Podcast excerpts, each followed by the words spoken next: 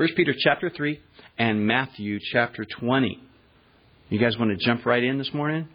Go right to the text. All right, 1 Peter chapter 3 verse 1 says, "Wives, likewise be submissive to your own husbands." All right then. Look at the time.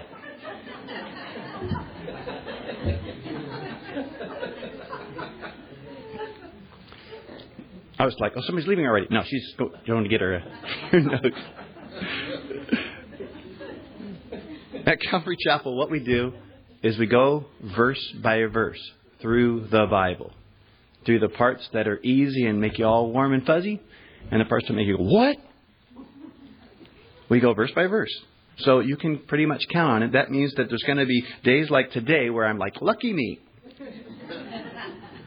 Actually, I think you're going to find Again, if we'll come before Him as King and say, Okay, Lord, you're the King. I believe you, so I'm going to I'm going to do what you say. I think you'll find that there's awesome, practical, helpful things in this Scripture for both, listen, both wives and husbands. And by the way, maybe some of you are already tempted to check out. I'm not either one. And I've seen enough tragedy that I'm not planning on getting married. Well, these principles are universal. So please do yourself a favor, do the church a favor, do the, the community around you a favor, and listen. And look for ways. Say, Lord, how would you have me apply this message? Okay. 1 Peter chapter 3, verse 1. Maybe you've heard it said that a text without its context is just a pretext. You heard that before? Okay, you heard it now. A text without a context is just a pretext. This verse I, illustrates that idea exactly and perfectly. See, some husbands use this text without its context as a pretext. Some husbands only have this verse memorized. Some of you guys are doing it right now. Let's see, 1 Peter chapter 3 verse 1. That might come in handy someday. Listen. If that's you, please notice the context. If you've been with us, it should be obvious. What have we been learning about in most of chapter 2? Chapter 2, beginning of verse 12, we started this. I'm actually calling it a series. I'm not one to usually find a series in, in the text, but it seems pretty obvious, easy to find on this one. A series called Winsome Evangelism. How do you, remember a few weeks back, how do you win some citizens? By being a winsome citizen. And how do you win some fellow employees, and more amazingly, perhaps your employer, by being a winsome, useful servant. And in both cases, you, be, you are winsome by way of submission. Remember? Submission to civil authorities in verses 12 through uh, 17. Submission to your employer or your master, your boss, in verses 18 through 25. See, this is all about win, winning some. So now we come to chapter 3, verse 1, and it's all about how to win your spouse through the same strategy submission. See, this is a continuing thought. And that's why he uses the word, if you see it in chapter 3, verse 1, you see that word likewise? Matter of fact, how, you guys normally love it when, when I have you say words when we go through the scriptures, right? Yeah. We'll see if that's still true. Okay, here we go. Like uh, verse three, I'm going to say wives, and all you wives say likewise. Ready? Uh, therefore, wives, be submissive to your own husbands. And you're like, oh, come on. Verse seven, guys, you read it. Husbands, there it is. It's the same deal. We all have a part in this winsome behavior. Okay? Now, some of you are very astute and you're going, wait a second, uh uh-uh. uh There's six verses for the girls and one verse for the guys. What's up with that? That was easy. Moms can multitask. right? Cook, homeschool, blog, coupon, run a business, all that stuff. Guys are not wired that way. Truly, I mean, we focus on one thing at a time, right? I was listening to a, a video this week talking about how uh, women and men they're, they're wired different, and uh, the guy on there, he's, he's really funny. He says, Wives, do yourself a favor. If your husband is doing anything, I mean, looking at the computer, reading the paper, if he's doing anything, do not relay to him critical information without getting his attention, his focus, right? The point is, though, that there is a likewise for both parties. Okay, that's important to see as we go into this. The idea all along has been winsome behavior, right? And more importantly, how is winsome behavior displayed? But how about this? How is it tested? How is it proven? You saw it in verses 12 through 17. A winsome citizen is tested or proven even under a king like Nero. A winsome servant is even under a harsh master. You saw that in those verses previous. And now, to be a winsome spouse, we're called to be even in less than ideal circumstances. So, Peter speaks first to wives. Verse 1 Wives, likewise be submissive to your own husbands. There's that dirty word again. Submissive. We keep seeing it. It seems to be inextricably linked to winsome behavior. Submission. Again, some of you are probably growing tired of it, but the word is hupotasso. In military terms, it means to line up in rank, to get behind someone. In non military uh, verbiage, it means the attitude of cheerful compliance, cooperation, help. Now, again, please do your very best not to tune out. Some of us uh, are conditioned, I think, to tune out because of what we think that word means submission.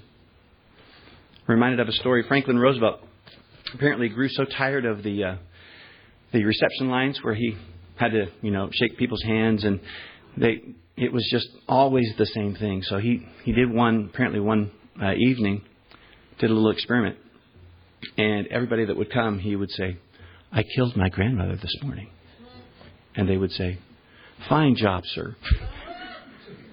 Wonderful job. We're so proud of you. All of them all down the road until finally, the uh, apparently the uh, ambassador from Bolivia actually heard him and said, "Well, I'm sure she had it coming." The point is, you can tune out and think you know what's going to be said. Maybe your view, uh, I'm not sure if I would recommend this, but I, I did uh, just to, as a way to study a little bit. I Googled the words uh, wives, vow, obey. You can imagine what came up. Um, on one blog, I found a statement that's probably pretty typical of most people that start to glaze over when they hear that word submission. Uh, this is from Jonathan. He says, I would not expect any wife to promise to obey or submit to me. It, dem- it, denotes inferiority and demeans and degrades her. She is saying, Because I am a woman, my views and my judgment are less valid and less sound than yours. If that's what you think, you don't understand biblical submission. Nothing could be further from the truth in biblical submission. I always try to look for, if I can, the quickest way to illustrate a point. I think this is the one. How many of you, and if you're an Orthodox Christian, if you believe the Bible, you only have one answer to this question. How many of you think that Jesus is in any way less than God the Father? If you raise your hand, you're a heretic. Jesus is in no way less than God the Father. Philippians 2 says that he considered it not robbery to be called equal with God. The idea is that, look, from the beginning, he is, he was God. John chapter 1 says that in the beginning was the Word, and the Word was with God, and the Word was God. Okay? Established. But Philippians 2 goes on to say, but he humbled himself, and he submitted, and he lowered himself became obedient even to the point of death. He came, became so obedient that he said to the Father in Gethsemane, Not my will, but yours be done. Obedient to the point of death, right? Here's my point. This, if you take nothing else away from this, please understand this. Submission is not a dirty, demeaning word. It's a noble, redeeming word. See, that's Peter's point right here. it's a noble, redeeming word. And as a matter of fact, he says, look, it's winsome. That's been our theme, right? Look at it. Uh, 1 Peter, th- verse, chapter 3, verse 1. Wives, likewise, be submissive to your own husbands, that even if some do not obey the word, they, without a word, may be won by the conduct of their wives. It's winsome. Verse 2 When they observe your chaste conduct, accompanied by fear. Peter is addressing very specifically here, and again, the, the applications are universal, so don't, don't get. Uh, don't dismiss it if you're not a wife, okay? But he's, he's addressing what I believe is a very specifically one of the most difficult assignments that I can imagine as a Christian. To be the believing wife of a man who does not obey the word.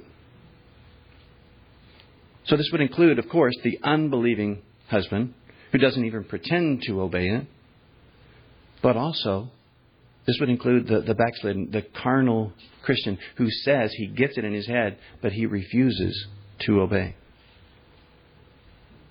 Y'all, that is a difficult row to hoe. And in case you, you wonder why preachers like me get up and say, ladies, don't marry that guy because he's not a Christian, and you're like, buzzkill. This is why. Because it's such a difficult thing. If you do that, you are asking for heartache. But then, sometimes, though, it's two unbelievers that get married, and one gets saved before the other. So, either way, whether it's because of your own disobedience at an earlier time or because you were saved after your wedding day and your husband or your, your wife, your spouse wasn't, what do you do? Well, many would say, just get out. It's interesting to me, actually, that many of those uh, who do get married to unbelievers, when the Bible says no, then they turn around and try to use the Bible to justify their divorce because, well, now we're unequally yoked. Notice this, chapter 3, verse 1. Our text this morning, Peter does not say his prescription for you in that difficult situation is not lose the sinner. It's win the sinner. You see it? Verses 1 and 2 are all about, if you're taking notes, if you're taking an outline, write down these words winning without words. Winning without words. We're not called to lose the guy or the girl. We're called to win without words. Verse 1. Wives, likewise, be submissive to your own husbands, that even if some do not obey the word, they, without a word, may be won by the conduct of their wives, when they observe your chaste conduct accompanied by fear.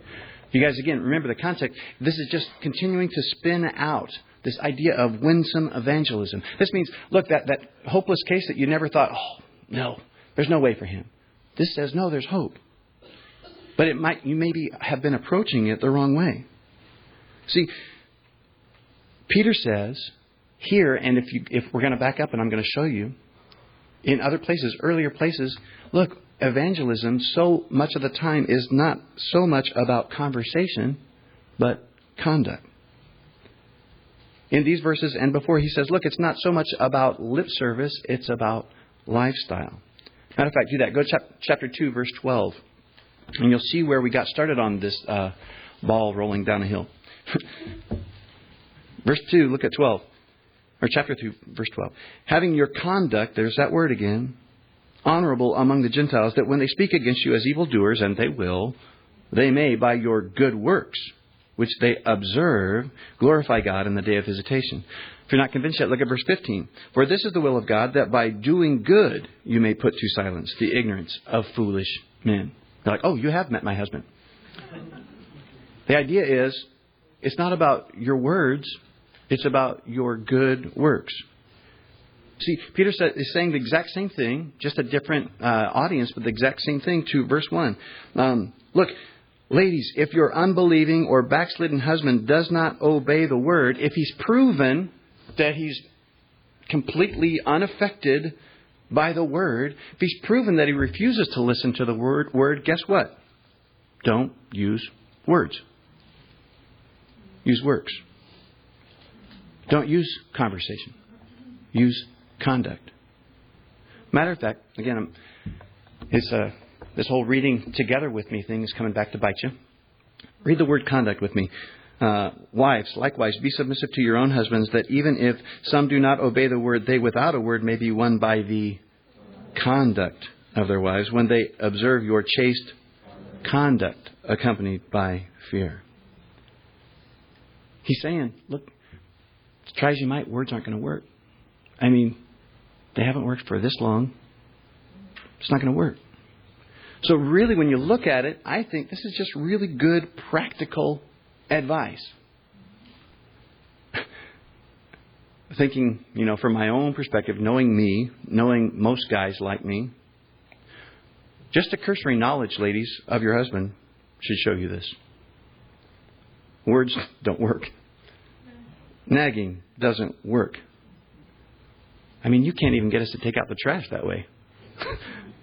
Uh, let alone surrender our life to Jesus. That's not your fault. That's, that's talking about us. Words don't work. Look, if you're a Christian spouse, trying to win over your spouse and you want a strategy, Peter gives it here to you. Less talking, more walking.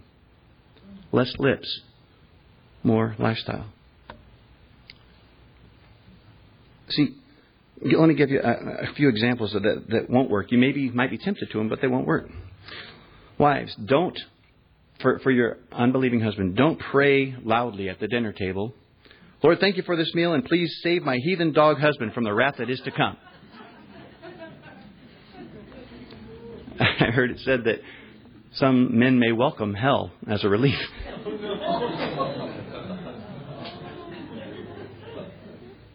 We're going to talk about, again, I watched this video and was reminded, again, men and women are different. Men, we don't, we don't even like to hear ourselves talk. We don't talk as much. Okay, sorry. That's kind of not in every case, but in a lot of, a lot of cases. Imagine this then. Honey, honey, you need to come to church with me. I want you to be saved. I want you to be in heaven with me. I want to, to spend eternity with you so we can talk just like we are now. We'll be together always. Won't that be great? The words don't always work. They very rarely work. Matter of fact, I find that what's what's successful is when you live it out and you let someone from the outside come and use the words. So, another example, maybe don't put tracts in your husband's lunch every single day. Right? Not so much conversation, but conversion. Not constant nagging, but conduct. Not subversion, we learned that earlier, but submission. Not by your words, but by your walk. This is the best way I can think of it to say it.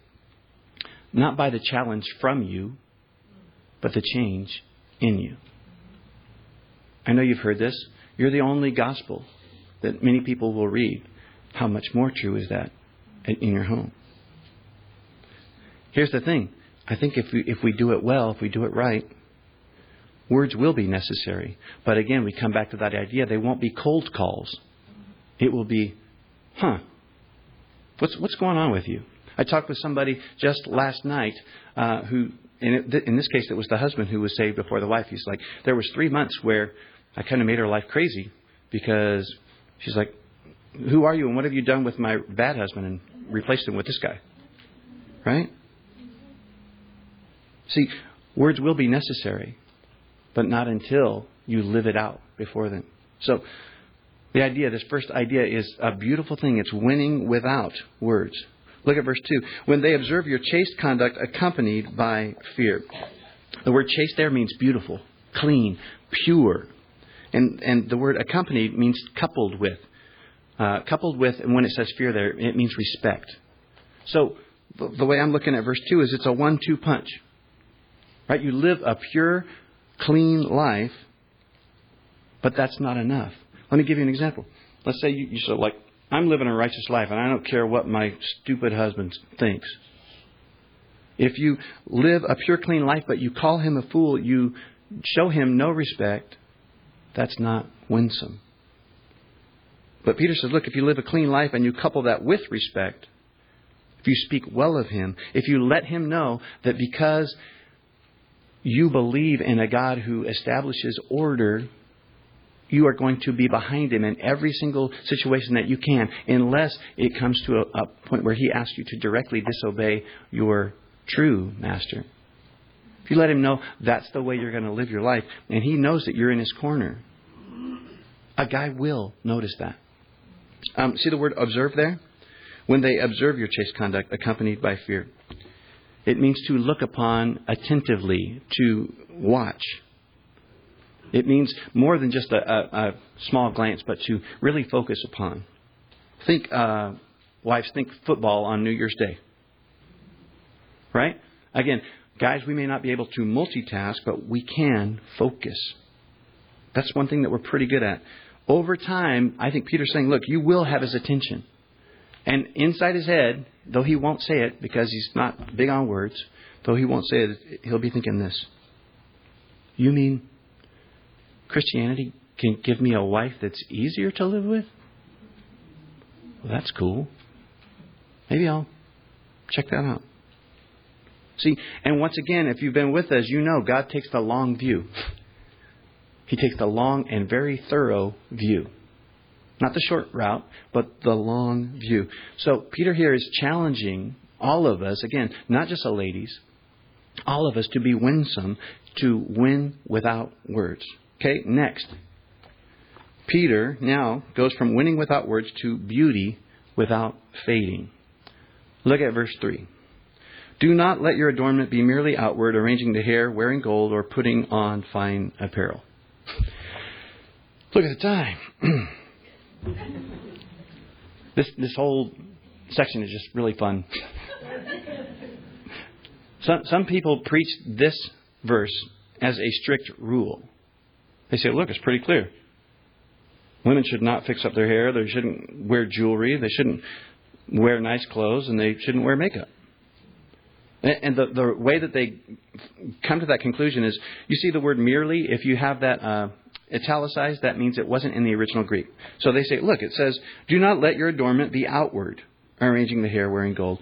Um, here's the thing if you take that approach, then you also need to be consistent and take out that word fine. Do you see that? That's also in italics. So then it would read, Do not let your adornment be outward, arranging the hair, wearing gold, or putting on apparel. So, Peter's saying, Don't wear clothes? See, Peter is not prohibiting wives to wear clothes or to do any of these things. We really honestly need to read verses 3 and 4 together, and I think you'll get the big picture. Look at it. Do not let your adornment be merely outward, arranging the hair, wearing gold, or putting on fine apparel. Rather, let it be the hidden person of the heart, with the incorruptible beauty of a gentle and quiet spirit, which is very precious in the sight of God. Do you see that the huge, bigger picture that's still plenty convicting? Ladies, where's your beauty coming from? Is it inner beauty or merely outer beauty? Peter says, look, there's two kinds. There's inward and there's outward beauty. There's outward beauty, uh, hairstyles, jewelry, high fashion. Today, Peter didn't have it then, but today we would add liposuction, cosmetic surgery, fitness, makeup, all those things. There's all those things, outward beauty, and then there's inward beauty. And what he says is, do not let your adornment be merely outward. The word adornment. Do you see it? I love this. It's, it's the word cosmos, as in the magazine Cosmos. It's the place we get the word cosmetic, right? I love this. It, it, it means the apt and harmonious arrangement, like the cosmos, right? It means order as opposed to chaos. Do the math there. Cosmetics then bring order from chaos. Just saying.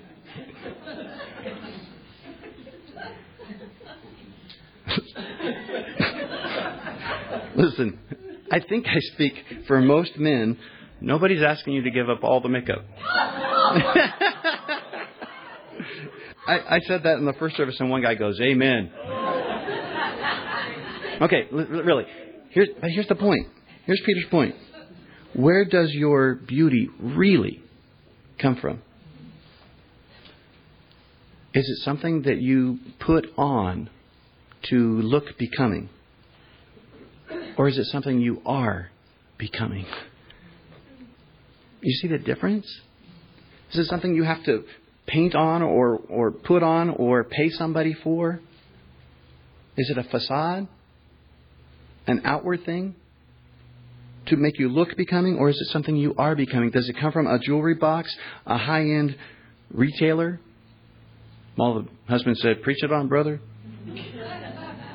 Does it come from a jar or a salon or a surgery? Is it something you have to add on for your outward appearance? Or is it more the real you, the real beautiful thing that you are becoming? Is it something deeper? Look at verse 3 again. Do not let your adornment be merely outward, arranging the hair, wearing gold, or putting on fine apparel. Rather, let it be, it says, the hidden person of the heart, with the incorruptible beauty of a gentle, that, that's mildness of disposition, gentleness of spirit, meekness. And it says, and quiet, and that actually means tranquil, okay? Uh, and tranquil spirit, which is very precious in the sight of God. Again, I honestly don't think Peter is saying, look, don't don't uh, don't do your best to make yourself look good, okay? But he's saying, look, there's there's a, a beauty without fading. There's a beauty that's not affected by aging. There's inner beauty that's real beauty that is, he says, incorruptible. You know what that means? Not liable for decay or corruption. In contrast to outward beauty, which I try to think, you know, as I'm doing today, digging myself a hole, try to think of the rudest way to say it. Look, outward beauty is a sinking ship. Right? It's a losing battle. Every single time it's a losing battle. Did you guys know I used to look like Brad Pitt?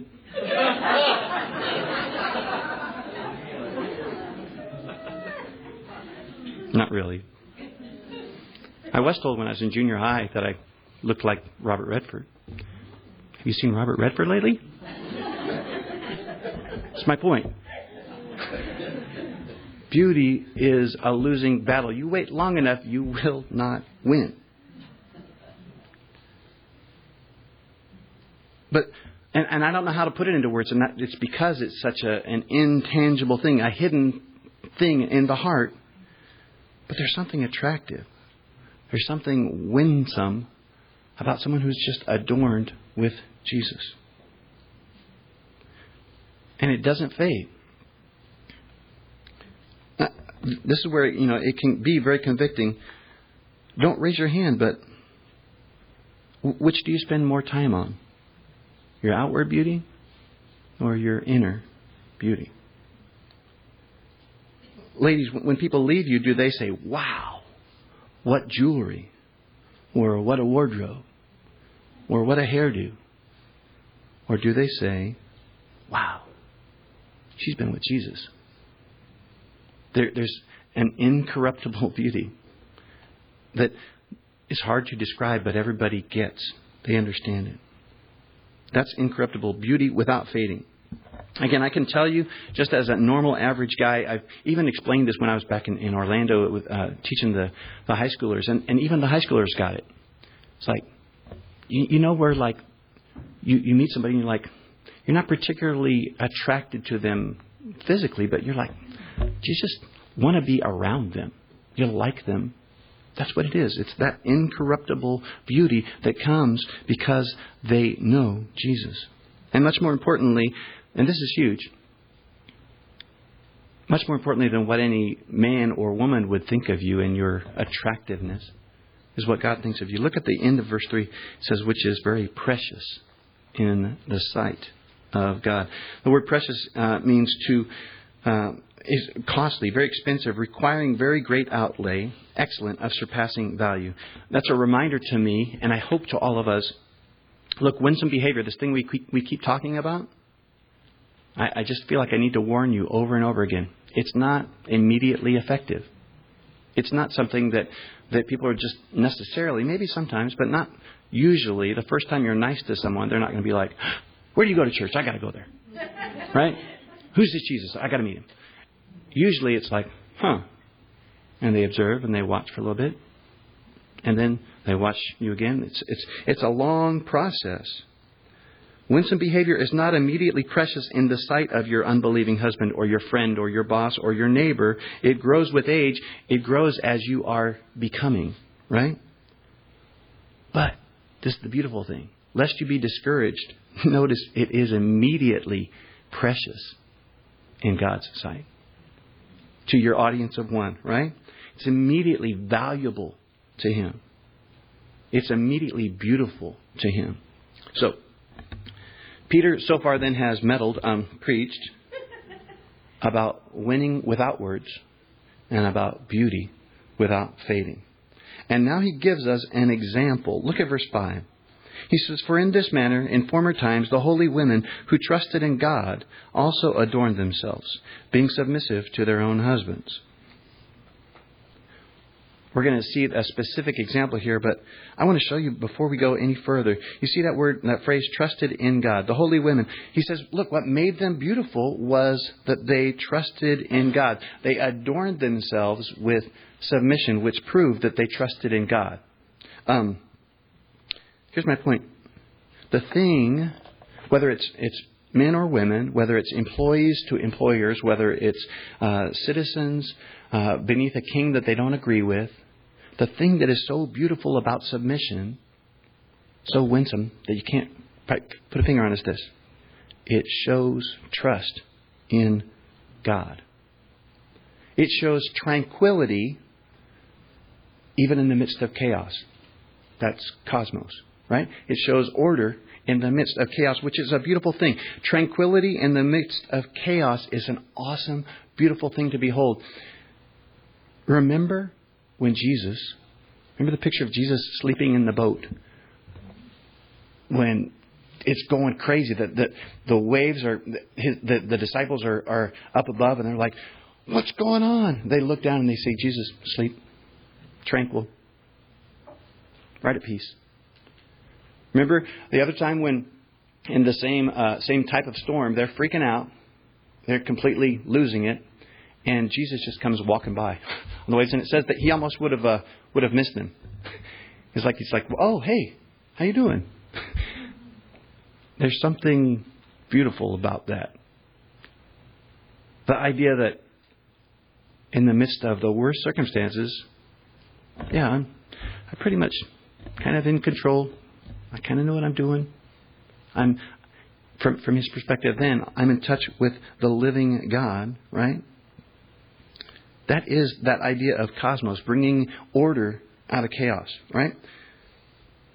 See, all of it, all of that kind of thing cries this phrase to those people who are willing to listen. There is a God, and I trust Him. And I know that He's going to work this out. So that's, that's where Peter's going now in verse 6 as he gives us a specific example of a gorgeous wife who was tranquil submissive and therefore showed that she was trusting God. Look at it, verse 6. As Sarah obeyed Abraham, calling him Lord. And of course, that's what Lisa calls me, Lord. No. I figure once I said that, when I get home, she'll be calling me some other things. to call a person Lord in that culture back then was one more sign of submission. It was what they did, okay? Again, don't don't miss the point here that submission is again shown more by action, right, than necessarily words. Look at verse 6. As Sarah obeyed Abraham, calling him Lord, whose daughters you are if you do good and are not afraid with any terror. It's it's hard until I'm hopefully I'll explain it well enough. What he's saying is you can be gorgeous just like Sarah was. You're like, I don't get it. Well, write these uh, two chapters down and read them. This is homework. You hardly ever get homework at church, but here you go Genesis chapter 12 and Genesis 20. I could read all of it for you, but I'm just going to try to relay the story as best I can. But I think it'll be really valuable to you if you'll, if you'll read it yourself. Genesis 12 and Genesis 20. See, maybe you are saying, let, let, me back up and, point something out. Uh, verse 1, you, and this is important to, to mention. You see where it says, Wives, be submissive to your own husband? That's another thing that you can notice. Look, he's not saying, ladies, women, be submissive to men. No, he's saying, you be submissive, that is, helpful, uh, quiet, in, in, the context of not beating him over the head with, with things that aren't necessary, all those things. You do that, he says, to your own husband. And the word own there is idios. That one's for free. Here's where I'm going with this. I'm sure there may be someone in the room, maybe a wife who's like, okay, I'm, I'm tracked with you so far. I get it. I understand that submission is beautiful. It is redeeming. That that's that's a good thing. That it's winsome. But Pastor Doug, you don't understand. My husband truly is an idios. It, if if I do what you're telling me to do and follow him, we will wind up off a cliff. I mean, that's how that's how it is. If I follow him the way he disobeys the word, we will be like uh, like Wiley Coyote when he runs off and then finds himself right. I hope this will help you. Again, read Genesis 12 and Genesis 20. Here's what you're going to find as, as quickly as I, as I can uh, surmise it. Peter must be referring to a time when Abraham was an idios. When he very clearly did not obey the word of God. Do you guys remember it? Genesis 12 is when uh, Abraham, a famine strikes. Abraham freaks out. Okay? And he says, We got to go down to Egypt. Where's the one place God doesn't want them? Egypt. Abraham, the leader, right? He's the father of the faith. He says to his wife, oh, I'm freaking out. We're, we're, we're, we're going to go hungry. Let's go down to Egypt. And the problem is that, that Sarah one of the problems is, from Abraham's perspective, is that Sarah happens to be gorgeous. The, the scripture is actually quite clear about that, that she was beautiful. Um, uh, let, let, me read to you. This is a Jewish legend. This was this is, gives you reference as to why Peter would, would bring up, hey, be like Sarah. A Jewish legend uh, says when Ab- Abram went into Egypt, he tried to hide Sarai in a casket. Okay, this is extra biblical. This isn't true, but this is one of the legends that they they uh, they kind of spun out through history. Uh, the legend goes when the Egyptian customs officials asked what he had in the casket, he said barley. No, they said. He said it, it, they said it contains wheat. Very well. He said I'll pay the custom on wheat. Then the officer said it contained pepper. Abram said he would pay the custom charges on pepper. Then the officer said, Well, it must contain gold. Abraham said he would pay the custom charges on gold. You see, he keeps going, okay, whatever I got to do not to open up this, this casket, right? Then the officer said it contained precious stones. Abram said he would pay the custom charges on precious stones. By this time, the officers insisted on opening the casket. When they did, all of Egypt shined with the beauty of Sarai. That's how the, the legend had it, right? And the, these same legends apparently said that in comparison to Sarai, all other women looked like monkeys. That's what it says. It says she was even more beautiful than Eve, and apparently that was quite a feat. That's just to give you an idea of how beautiful Sarai was, right? According to the legend. So, Abraham has a problem. He's freaking out. It's like all the world's in famine. Uh, I'm, I know God said not to go to Egypt, but look, we got to eat, right? Got to do something. Here, let's go to Egypt. But there's this problem. You, Sarah, are gorgeous. If the Egyptians know that you're my wife, I know what they're going to do. They're going to kill me, and they're going to take you for themselves. And Abram, the father of our faith, has this brilliant idea. I got it. Let's you and me tell them that you're my sister. Ladies, put yourself in that spot. Wouldn't you be more tempted to say, I got an idea? Let's say that you're my ex husband. It's it's not a great plan. To make a really long story short, though, she didn't. She didn't freak. He was freaking out, but she didn't.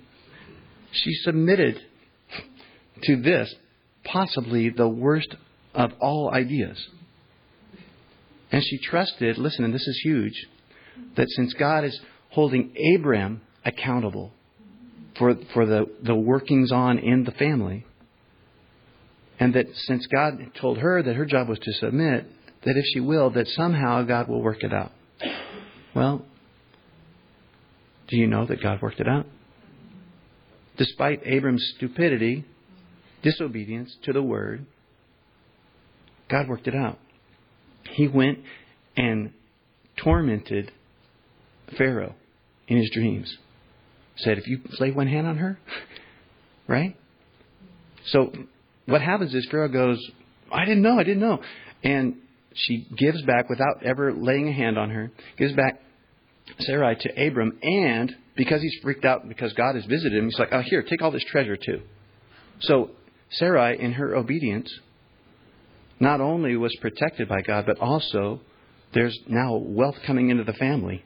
And it certainly wasn't Abram's doing. Right? Do you see? Oh, and I didn't mention this. You know how old Sarah was when she went into that harem? Temporarily? Safely, but temporarily? 60 years old. Okay, that's beauty that does not fade. God came to her rescue, preserved her purity. God plagued Pharaoh with dreams and threats, gave her all of all this reward, okay? Here's the thing, that's Genesis 12. If you want extra credit at home, read Genesis 20. You know what you'll find? He did it again. What an idios. He goes he goes and with King Abimelech says, Hey, it worked so great last time. and, and she and she submits. And the same result no credit to him. He ends up always being shamed because the king goes oh here's your sister. He ends up looking like a fool but she ends up redeeming the situation through her submission. Do you get it Oh, and did you know how old she was the second time? 90 years old. That's beauty that does not fade. Inner beauty. Okay. Verse 5 For in this manner, in former times, the holy women who trusted in God also adorned themselves. That's how they made them beautiful, uh, themselves beautiful, being submissive to their own husband, as Sarah obeyed Abraham, calling him Lord, whose daughters you are if you do good and are not afraid with any terror, if you don't freak out. Okay. So, we've seen winning without words for the wives, right? We've seen beauty without fading for the wives. Oh, look, look at the time. We don't have any time for the husbands. All right, okay. Verse 7. Husbands, Peter says something to you too. Likewise, this is your, this is what I'm telling you. In the midst of persecution, in the midst of difficult circumstances, I'm telling you how to be leading without lording over.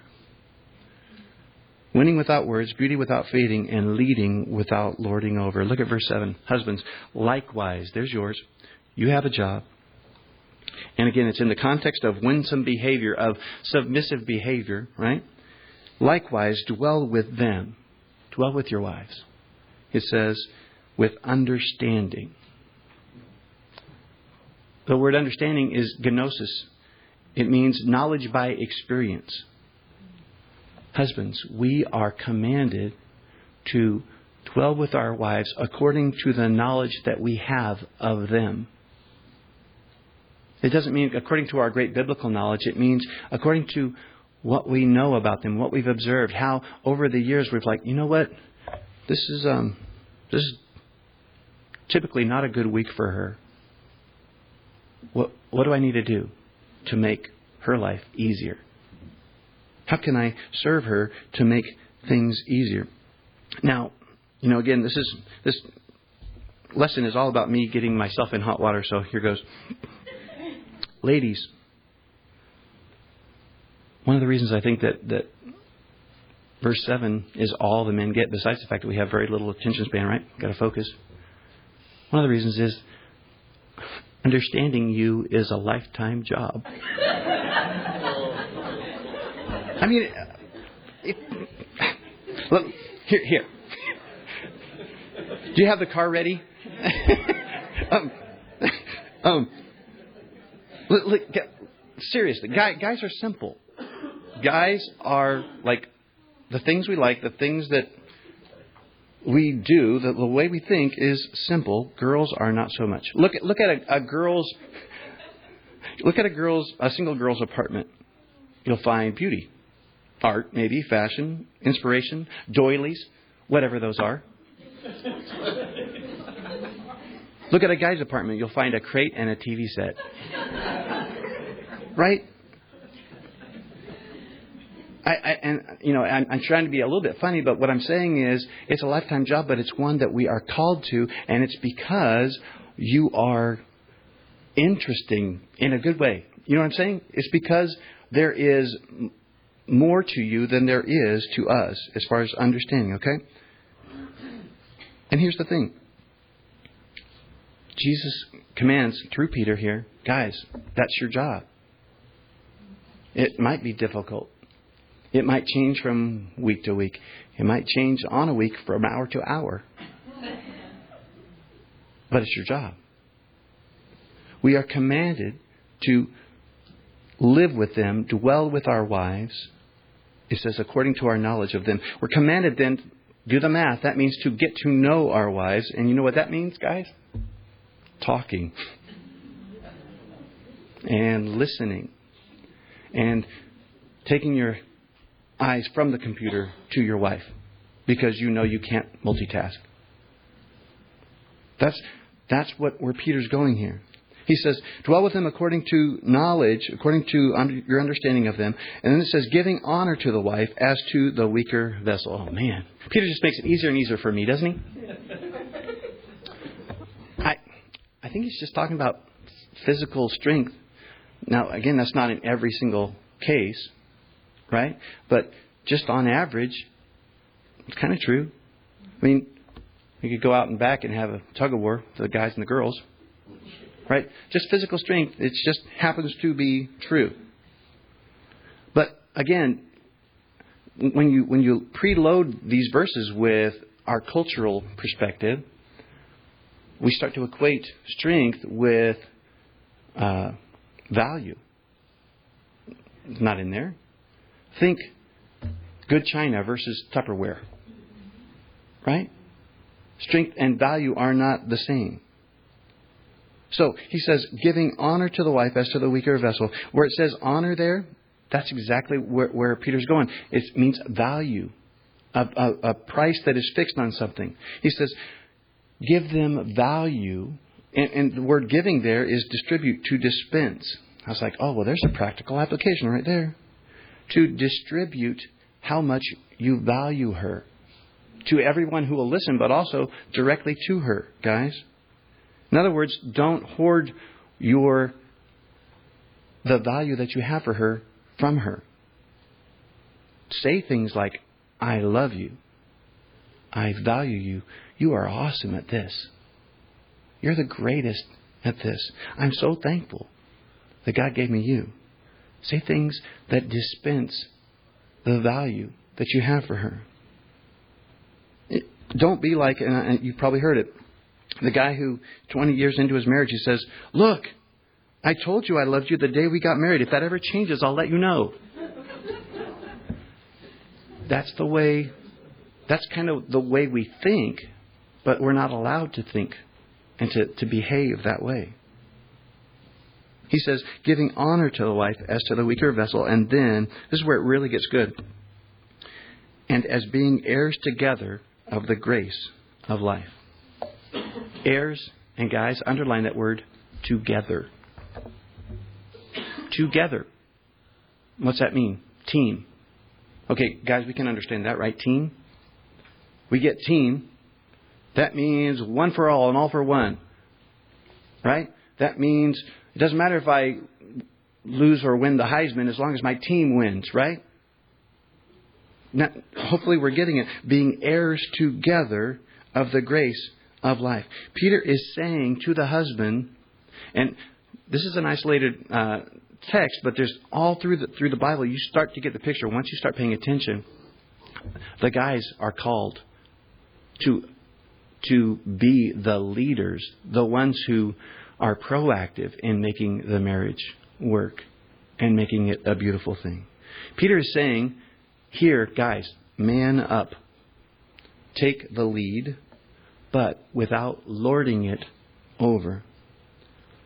Peter's saying to the men, look, you be the one to say, let's pray about that. You be the one to pray for your spouse. You, you be the one to say, because of your knowledge of her and the situation, you be the one to say, hey, why don't you, I know it's been rough, why don't you let me watch the kids? You. Get, get some sanity time. You be the one that is proactive in making the marriage work. He says, because, yes, you are the leader, but you are heirs together. You are the coach, so act like it, but any good coach knows. Team is only as good as its weakest player or its injured player, its, its player that's hurting, right? As a leader, you you are the one who's responsible for the health and the well being of every player on your team that you might achieve the goal. Um, just in case you think Peter um, is on a tangent, he's a lone ranger, turn to Matthew chapter 20. I think this, again, I think it's uh, meant to be. Doesn't give the guys a lot of directives, gives a few simple things, and says, Look, you pay attention to this. Look at Matthew 20, verse 24. Uh, I'll get you up to speed. James and, and John uh, had their mom go to Jesus and say, "Hey, we want the best seats in the uh, in the house. Come the the new kingdom. Can we be on your right and your left hand? Right? Uh, the plan fails miserably, and worse yet, the other guys find out about it. Right? Look at verse 24, Matthew 20, 24. And when the ten other disciples heard it, they were greatly displeased with the two brothers. Okay, probably because they hadn't thought of it first. Verse 25. But Jesus called them to himself and said, you know that the rulers of the Gentiles lord it over them, and those who are great exercise authority over them. Yet it shall not be so among you. But whoever desires to become great among you, let him be your servant. Whoever desires to be first among you, let him be your slave. Just as the Son of Man did not come to be served, but to serve, and to give his life a ransom for many. Do you see it? Leaders of your homes? Leadership comes in service. Real biblical leadership always looks like a servant. That's why Jesus said to his disciples, who were at that moment fighting about who was going to be the greatest in the kingdom, he got up, he put on a towel, started washing feet. That got their attention. What, what's our Lord and Master washing our feet for? Well, this is what leadership looks like. Okay? Turn with me last little bit. Matthew chapter, or excuse me, 1 Peter chapter 3, verse 7 it's like give honor to the lifeless, to the weaker vessel, as being heirs together of the grace of life. And then look, the last phrase, that your prayers may not be hindered. Again, since we're doing all the stereotypes, can't you tell that Peter's talking to men here?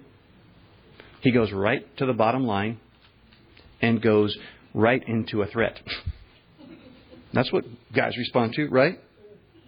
Look, guys, if, if you're looking for the bottom line, if you're thinking, you're sitting there listening, going, look, why should I lead without lording over?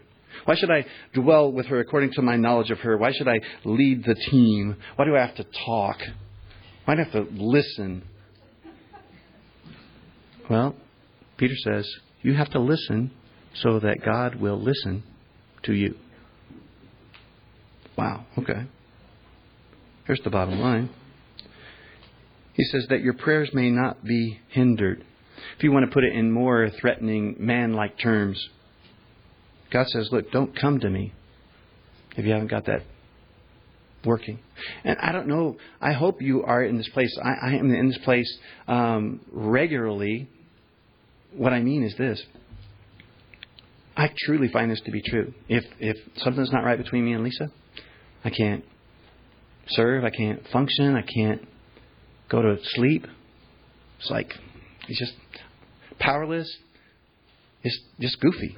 So it's I'm miserable. So I'm like, well, let's just I'll just go and I'll I'll say I'm sorry if that's what I need, or I'll say we need to talk more about this. Whatever it is, God says, don't come to me unless you're willing to be like-minded with me. And the way I think, you can find in Philippians 2. Jesus, who was equal with God, became a servant. You get it? It's like if you and me want to communicate, God says, guys, think the way I think. See it from my perspective, which is leadership comes through service. Okay? That's pretty much all. Look at verse 8, though. This, uh, we're going to uh, exposit that more next time because it's, it, it, it's one of those great transitions that applies both to this, this part and to the next part. So I'll just read it. It says, Finally, all of you be of one mind, having compassion for one another. Love as brothers. Be tender hearted. Be courteous, not returning evil for evil or reviling for reviling, but on the contrary, blessing, knowing that you were called to this, that you may inherit a blessing. Do you see it? Over and over again, God says, if you just do what I say, don't worry about what they're doing. If you do what I say, I'll bless you. Amazing that He's so thorough. This is winsome evangelism right in your very own home. It's good stuff. Let's pray. Lord, we love you. Thank you for your mercy and your goodness. Thank you for your faithfulness to us. Lord, we're not worthy to be in your presence, but not only have you made us uh, that way, Lord, you have redeemed us. You've made us clean. Lord, you've, uh, you allow us uh, into your holy throne room because of your goodness and your graciousness. But more than that, you're willing to teach us. But Lord, you do. Uh, you're a, you're a great teacher, and you call us to to action, and not just to um, not to just thoughts or words or pleasant uh, ideas. Help us, Lord. We've been honored to hear from you Help us, Lord, now to put it into practice in Jesus' name. Amen.